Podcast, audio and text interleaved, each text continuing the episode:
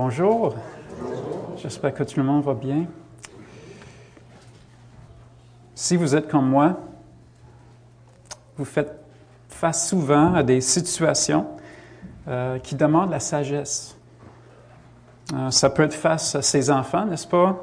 Face à une situation délicate au travail et plein d'autres cas.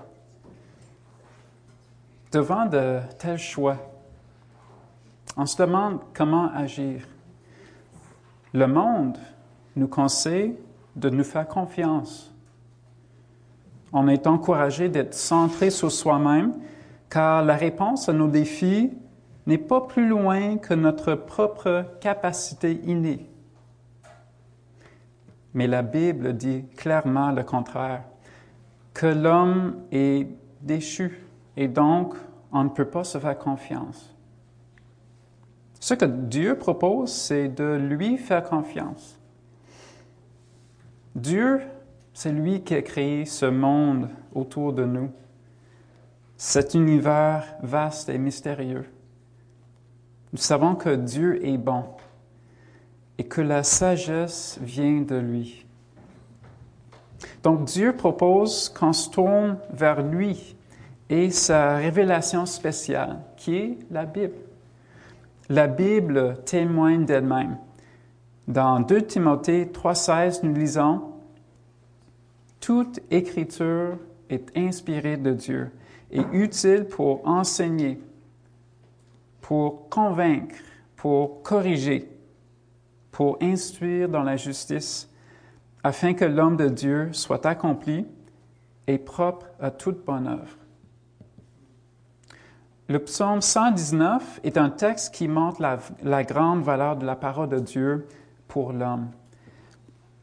Ce psaume est le plus long de tous les 150 psaumes. L'auteur, c'est le roi David.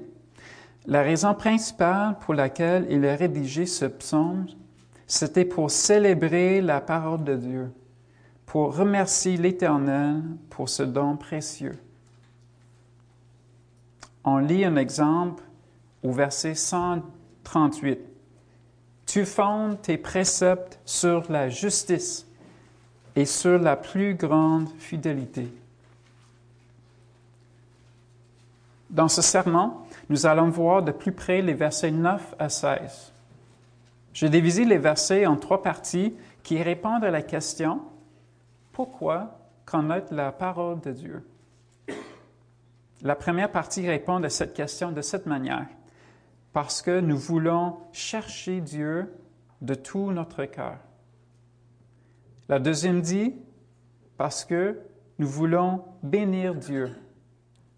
Et la troisième partie, parce qu'elle est notre délice.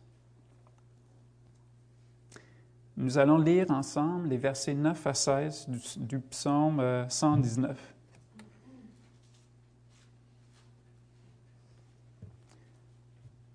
Donc, le psaume 119, les versets 9 à 16. Comment le jeune homme rendra-t-il pur son sentier en se dirigeant d'après ta parole? Je te cherche de tout mon cœur. Ne me laisse pas égarer loin de tes commandements. Je serre ta parole dans mon cœur afin de ne pas pécher contre toi. Béni sois-tu, ô Éternel, enseigne-moi tes statuts. De mes lèvres, j'énumère toutes les sentences de ta bouche. Je me réjouis en suivant tes préceptes, comme si je possédais tous les trésors. Je médite tes ordonnances. J'ai tes sentiers sous les yeux. Je fais mes délices de tes statuts. Je n'oublie point ta parole. Que Dieu bénisse la lecture de sa parole.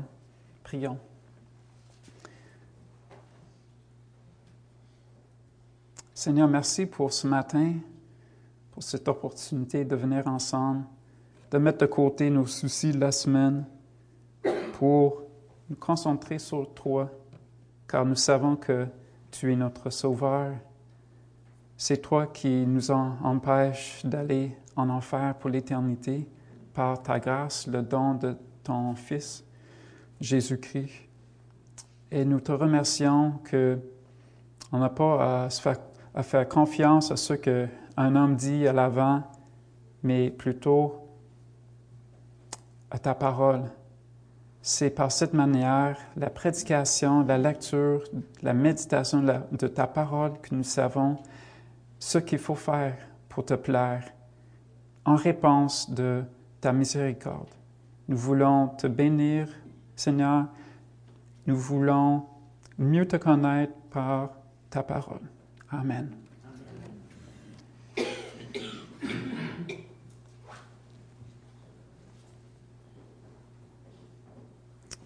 Nous lisons au verset 9. Comment le jeune homme rendra-t-il pur son sentier en se dirigeant d'après ta parole? La Bible nous présente dans plusieurs endroits un jeune homme ou une jeune femme qui craint Dieu. Un exemple se trouve dans 1 Samuel 2, 26. Le jeune Samuel continuait à grandir et était agréable à l'Éternel et aux hommes. Et voici un exemple d'une jeune femme qui craignait Dieu. Dans Ruth 1.16, Ruth dit euh, le suivant à sa belle-mère Naomi, Ne me presse pas de te laisser, de retourner loin de toi. Où tu iras, j'irai. Où tu demeureras, je demeurerai. Ton peuple sera mon peuple et ton Dieu sera mon Dieu. Il y a trois ans, euh, pendant le temps des fêtes, j'ai entendu parler d'un jeune Québécois qui a chanté une chanson d'Elvis dans une euh, émission américaine. L'animatrice Ellen était toute emballée, impressionnée par le talent de ce jeune homme-là. Il s'appelait David. Imaginons que David était un jeune croyant. Je ne pense pas que ce soit le cas. Mais est-ce qu'on pourrait imaginer la réaction d'Ellen si David avait témoigné de la foi chrétienne à la télé? Qu'est-ce qu'il aurait dit face à un jeune homme qui dit qu'il veut rendre pur son sentier en se dirigeant d'après la parole de Dieu? Ça, c'est quelque chose. Si David avait confessé le Seigneur, selon moi, cette animatrice non chrétienne aurait dit quelque chose comme ah, je suis contente que tu aies trouvé la voie spirituelle qui te touche le plus. Tant mieux pour toi. Mais je ne pense pas qu'elle aurait montré plus d'intérêt que ça. Pas là. Le monde séculier ne veut pas accepter qu'il ait une autorité sur l'homme. Nous lisons dans Proverbe 1, 7 à 8. La crainte de l'Éternel est le commencement de la science. Les insensés méprisent la sagesse et l'instruction. Écoute, mon fils, l'instruction de ton père et ne rejette pas l'enseignement de ta mère. Frères, sœurs, encourageons nos jeunes à faire comme propose le psalmiste, de chercher une vie pure selon la définition de Dieu qui se trouve dans la parole. On peut penser surtout aux dix commandements. Et voici ces commandements en plus court, de Deutéronome 5. Je suis l'Éternel, ton Dieu, qui t'a fait sortir du pays d'Égypte, de la maison de servitude. Tu n'auras point Dieu devant ma face. Tu ne te feras pas d'idole. Tu ne prendras point le nom de l'Éternel, ton Dieu, en vain. Observe le jour du repos. Honore ton père et ta mère. Tu ne tueras point. Tu ne commettras point d'adultère. Tu ne déroberas point. Tu ne porteras point de faux témoignages contre ton prochain. Tu ne convoiteras point la femme de ton prochain, ni sa maison, ni aucune chose qui appartienne à ton prochain. Lisons maintenant le prochain euh, verset du psaume 119, le verset 10. Je te cherche de tout mon cœur. Ne me laisse pas égarer loin de tes commandements. Imaginons qu'on est au euh, mois de janvier et que notre résolution pour 2017, c'est la phrase suivante qu'on dit à Dieu. Dieu, je te cherche cette année de tout mon cœur. Tous les aspects de notre vie seraient affectés. On voit chez le roi David ce genre de dévouement envers Dieu. On trouve un exemple dans 1 Samuel. Donc voici le contexte. Au chapitre 15, on apprend que l'Éternel rejette Saul comme roi. Et on trouve la raison au verset 11. Donc c'est Dieu qui parle, Je me repens d'avoir établi Saül pour roi, car il se détourne de moi, et il n'observe point mes paroles. Donc Dieu choisit David comme remplacement pour Saül. Cela ne plaît pas du tout à Saül et il commence à chercher David pour le tuer. Au chapitre 24, Saül a presque rattrapé euh, sa proie. Il entre dans la même grotte où David est caché avec ses hommes. Ces gens conseillent David de tuer l'homme qui les poursuit. Mais David ne fait que de couper une partie de son manteau avec comme but de montrer à Saül que David veut obéir à Dieu. Les phrases qu'on étudie ensemble aujourd'hui, David les a écrites avec conviction et honnêteté. Ainsi, il dit au psaume 119, Je te cherche de tout mon cœur. On voit aussi dans 1 Samuel 24, par sa vie, qu'il avait beaucoup de respect pour Dieu. Lisons la, suite du verset 10. Ne me laisse pas égarer loin de tes commandements. Rappelons-nous qu'il s'agit du même homme, David, cet homme de foi qui dit cette phrase. On peut donc comprendre la réalité que même un croyant convaincu peut s'égarer.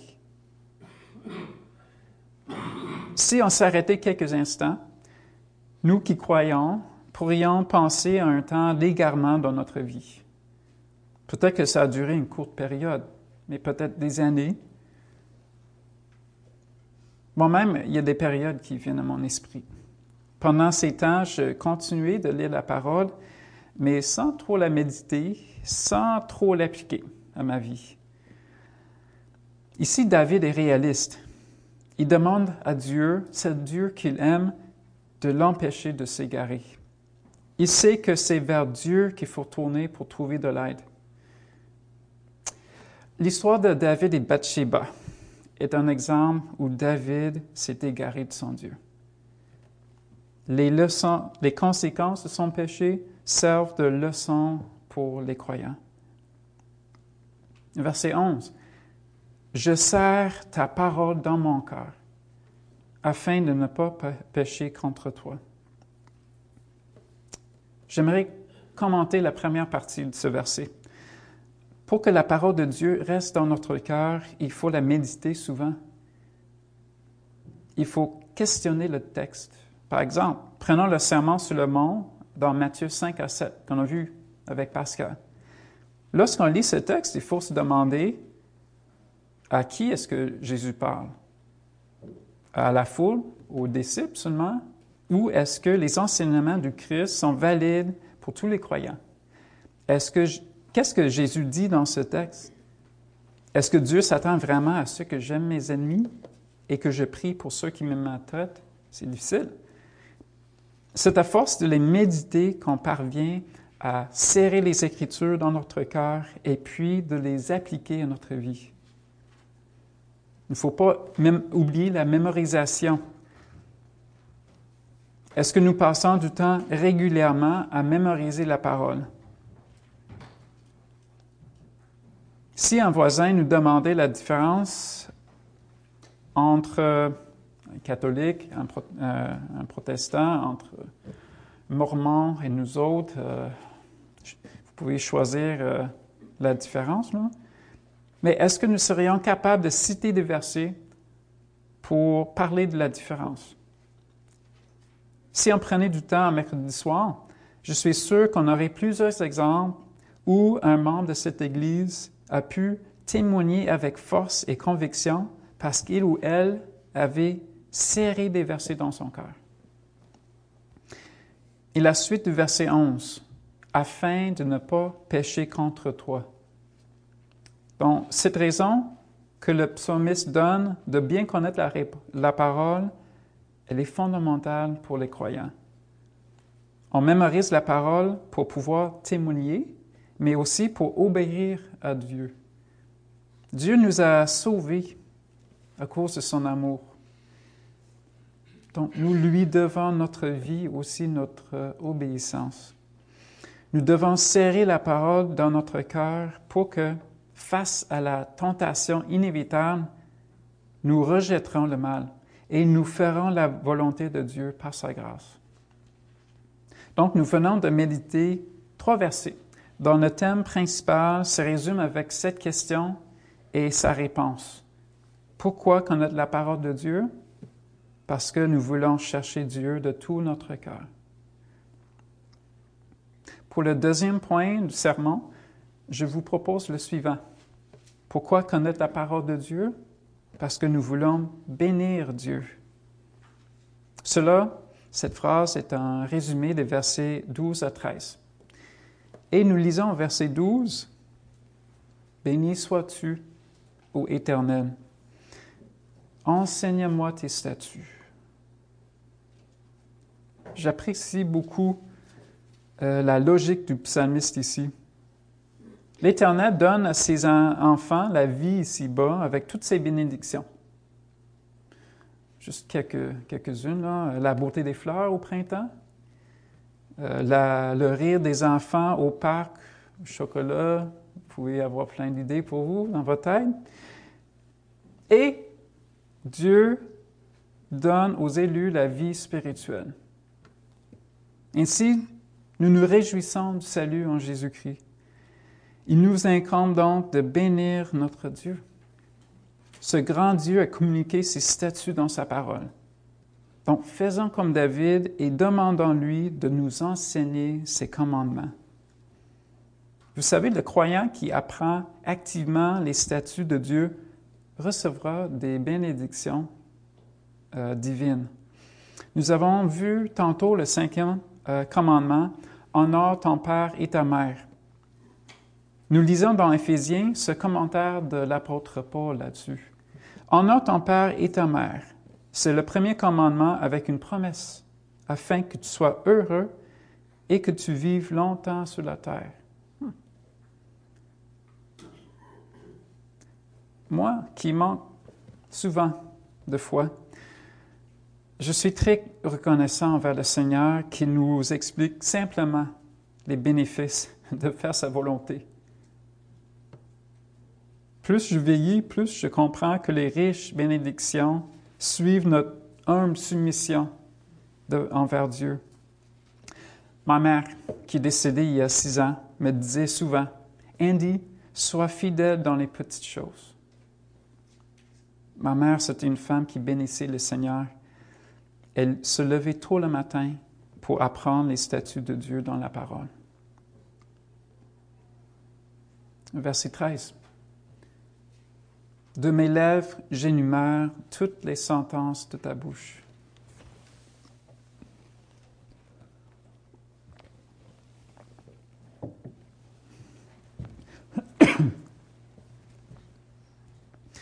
Comme nous venons de voir, Dieu bénit abondamment ses enfants.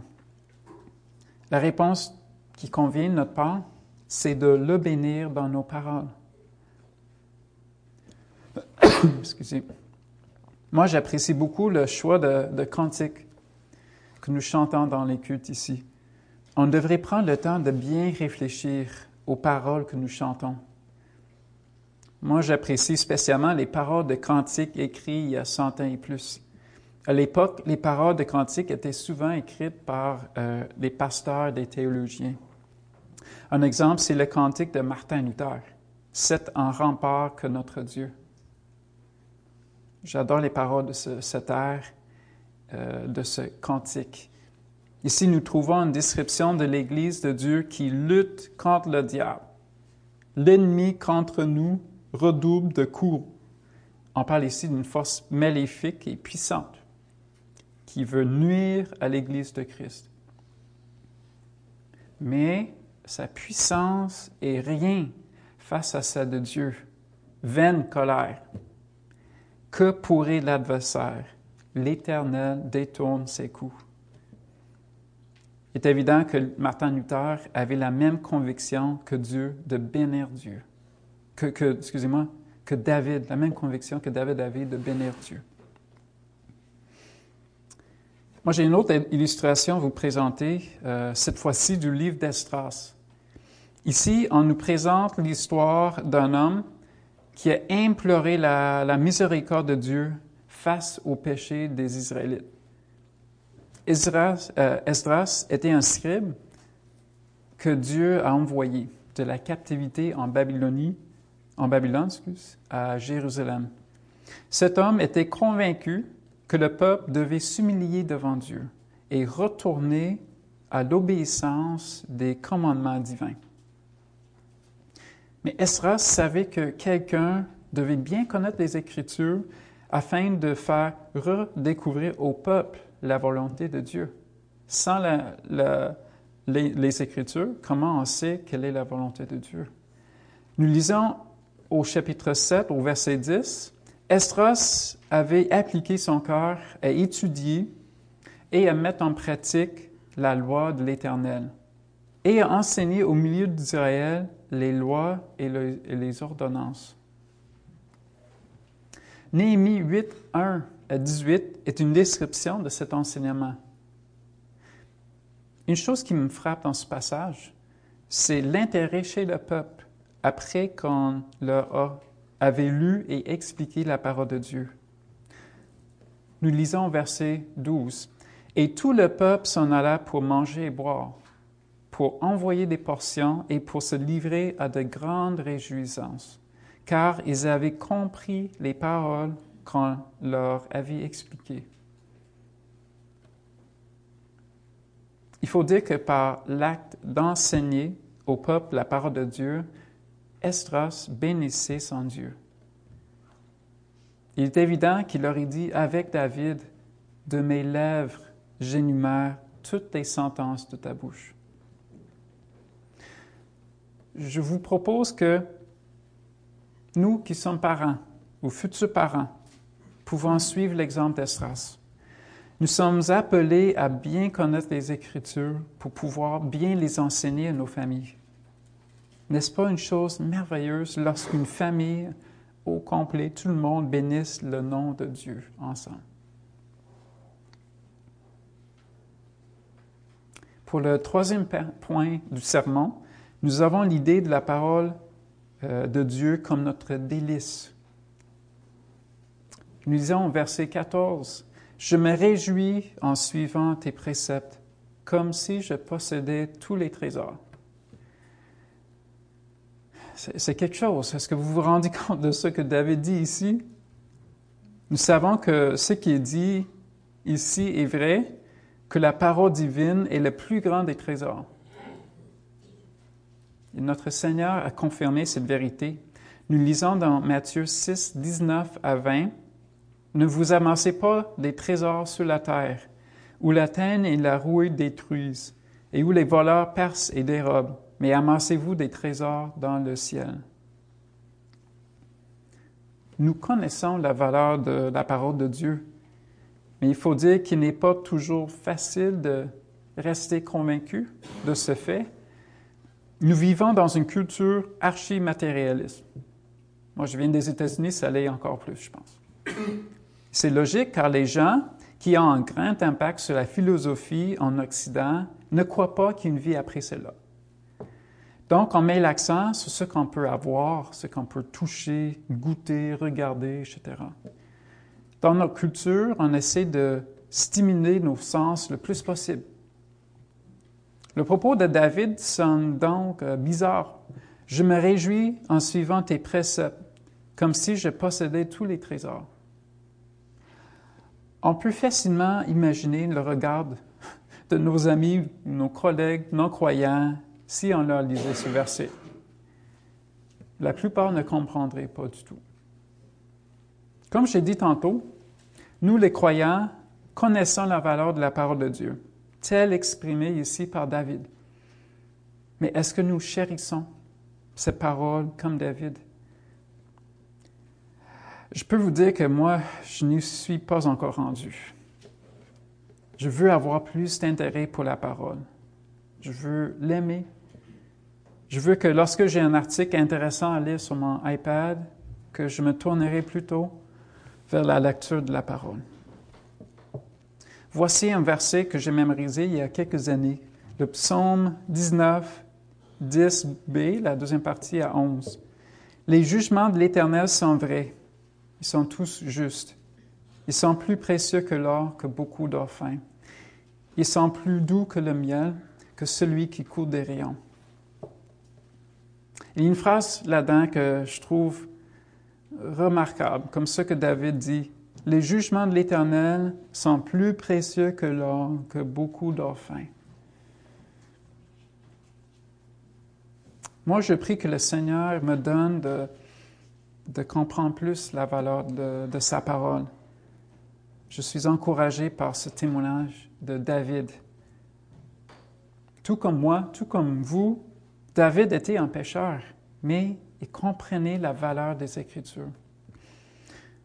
Dans son commentaire sur ce verset, Jean Calvin propose l'interprétation suivante, sous la forme d'une phrase que David aurait pu dire. Comme la richesse attire vers elle le cœur des hommes, ainsi je prends plus de plaisir dans le progrès que je fais vers la justice que si j'avais toutes ces richesses.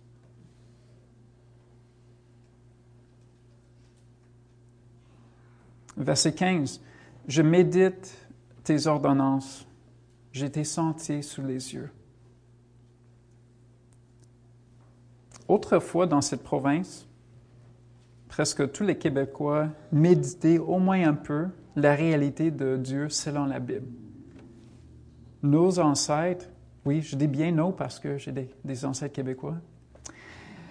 Nos ancêtres allaient à la messe, étaient instruits jusqu'à un certain point dans la Bible et vivaient dans une culture dont sa fondation était chrétienne. Mais aujourd'hui, la plupart de nos voisins ne se soucient pas du tout du Dieu de la Bible. Le trésor sont les choses d'ici-bas. Le psalmiste propose la diligence et l'attention pour combattre, pour combattre cette tendance. Je pense, j'ajouterais aussi que euh, les Québécois sont intéressés par d'autres religions, mais qui ne viennent pas d'ici. Moi, j'ai grandi en Asie et souvent les discours des Québécois sonnent euh, bouddhiste. Et donc, je pense qu'ici, on, vit dans une culture qui est un, mélange de choses, mais pas euh, des choses qui viennent de la Bible. On est, dans une culture post-chrétienne. Si vous êtes comme moi, souvent distrait. Pour moi, c'est Internet. Vous pouvez confirmer cela avec Catherine. Il y a mille et une choses vraiment intéressantes à lire sur Internet. Elles ne sont pas toutes mauvaises, évidemment. Il y a des, sites euh, chrétiens, comme un héros dans le net. Mais les études scientifiques confirment que plus on a de distractions, moins on est capable de se concentrer. Et là, lire la parole, ça prend de la concentration. Lorsqu'on lit des citations de l'Ancien Testament, par des auteurs du Nouveau Testament, il faut savoir que ces hommes avaient médité et mémorisé ces textes-là. Il ne faut pas croire que le Saint-Esprit fonctionnait comme une connexion haute vitesse pour leur donner des textes bibliques à citer comme, comme un claquement de doigts. Non, l'apôtre Paul de sa formation théologique dans Acte 22, 3. Je suis juif né à Tasse en Cilicie mais j'étais élevé dans cette ville-ci et instruit au pied de Gamaliel dans la connaissance exacte de la loi de nos pères. On lit à la deuxième partie du verset 15 ceci J'ai été sentier sous les yeux. Pour qu'on ait les sentiers de Dieu sous nos yeux, il faut bien les connaître. Je vous donne un exemple si votre enfant, votre ami, votre collègue vous demande pourquoi vous êtes chrétien, il faut bien connaître les versets comme Jean 3,16 pour pouvoir expliquer l'Évangile. On peut bien sûr résumer des textes bibliques aussi, mais on est tous d'accord qu'il ne soit pas très convaincant de dire à la place, quelqu'un nous demande pourquoi êtes-vous chrétien, c'est pas très convaincant si on dit euh, pourquoi je suis chrétien, je ne peux pas vraiment répondre. Parlons avec Pascal Denot, lui il sait. Donc, nous apprenons les sentiers de notre Dieu pour pouvoir être toujours prêts à nous défendre avec respect, avec douceur et respect devant quiconque nous demande raisons de l'espérance qui est en nous. Donc, bien connaître la parole de Dieu a aussi un effet sur nous. Elle nous rassure. La Bible nous révèle la vérité sur Dieu, sur l'homme pécheur et sur la réconciliation qui se fait entre les deux par Jésus-Christ. Donc la Bible nous donne l'assurance de notre salut, une assurance qu'on ne peut pas trouver dans les propos d'un gourou, d'un animateur à la télé ou même d'un parent. Donc on vient de voir la grande valeur de la parole et l'importance de la méditer également. Cela nous amène au dernier verset du sermon le verset 16.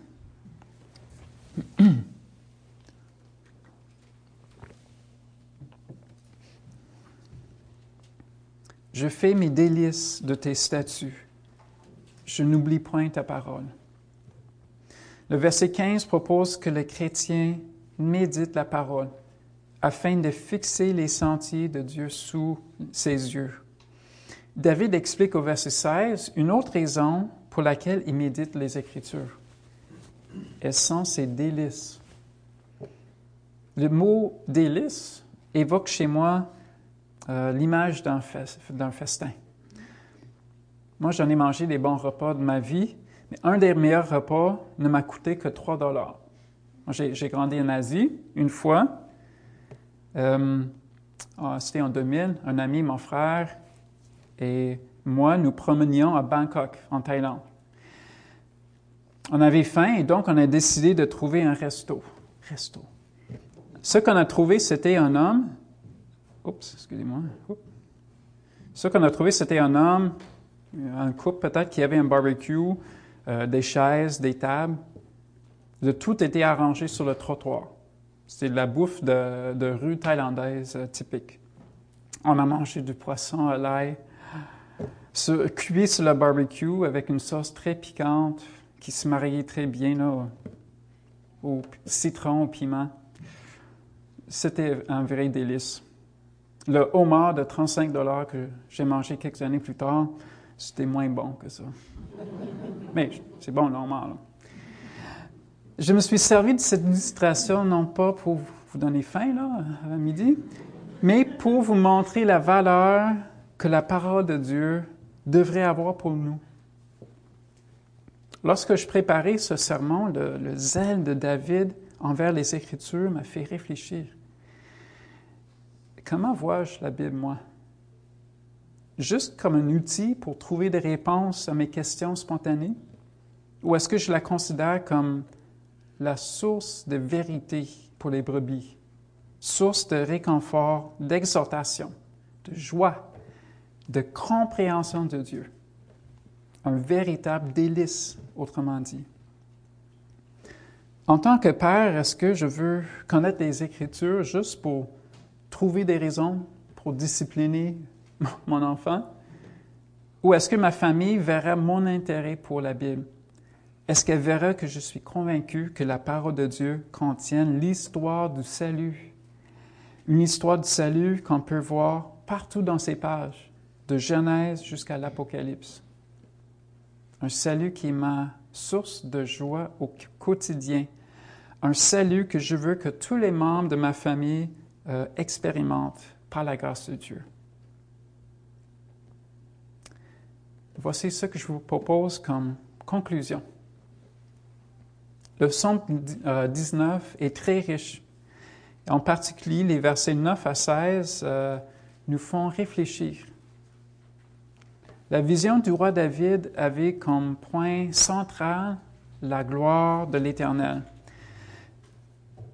Sa vie à David était très mouvementée, compliquée. Il était loin d'être un homme sans péché, mais il était un homme selon le cœur de Dieu. On a vu cela clairement dans ce sermon aujourd'hui, j'espère. Son premier propos est Comment le jeune homme rendrait-il pur son sentier? On aurait pu s'arrêter là, tellement euh, c'est profond ça. Il est évident que David était convaincu qu'il voulait dédier sa vie à celui qui prenait soin de lui sur les plans physiques, émotionnels, matériels, relationnels et surtout spirituels. David voulait connaître la parole de Dieu parce que c'est dans ces pages que Dieu communique avec ses enfants. Les quelques saints livres que David avait à son époque étaient suffisants pour qu'il entende la voix de Dieu.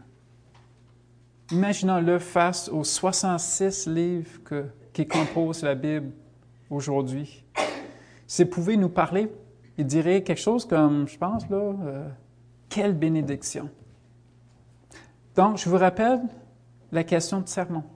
Pourquoi connaître la parole de Dieu? Dans notre texte, nous avons vu trois réponses que le roi David nous a données. Parce que nous voulons chercher Dieu de tout notre cœur.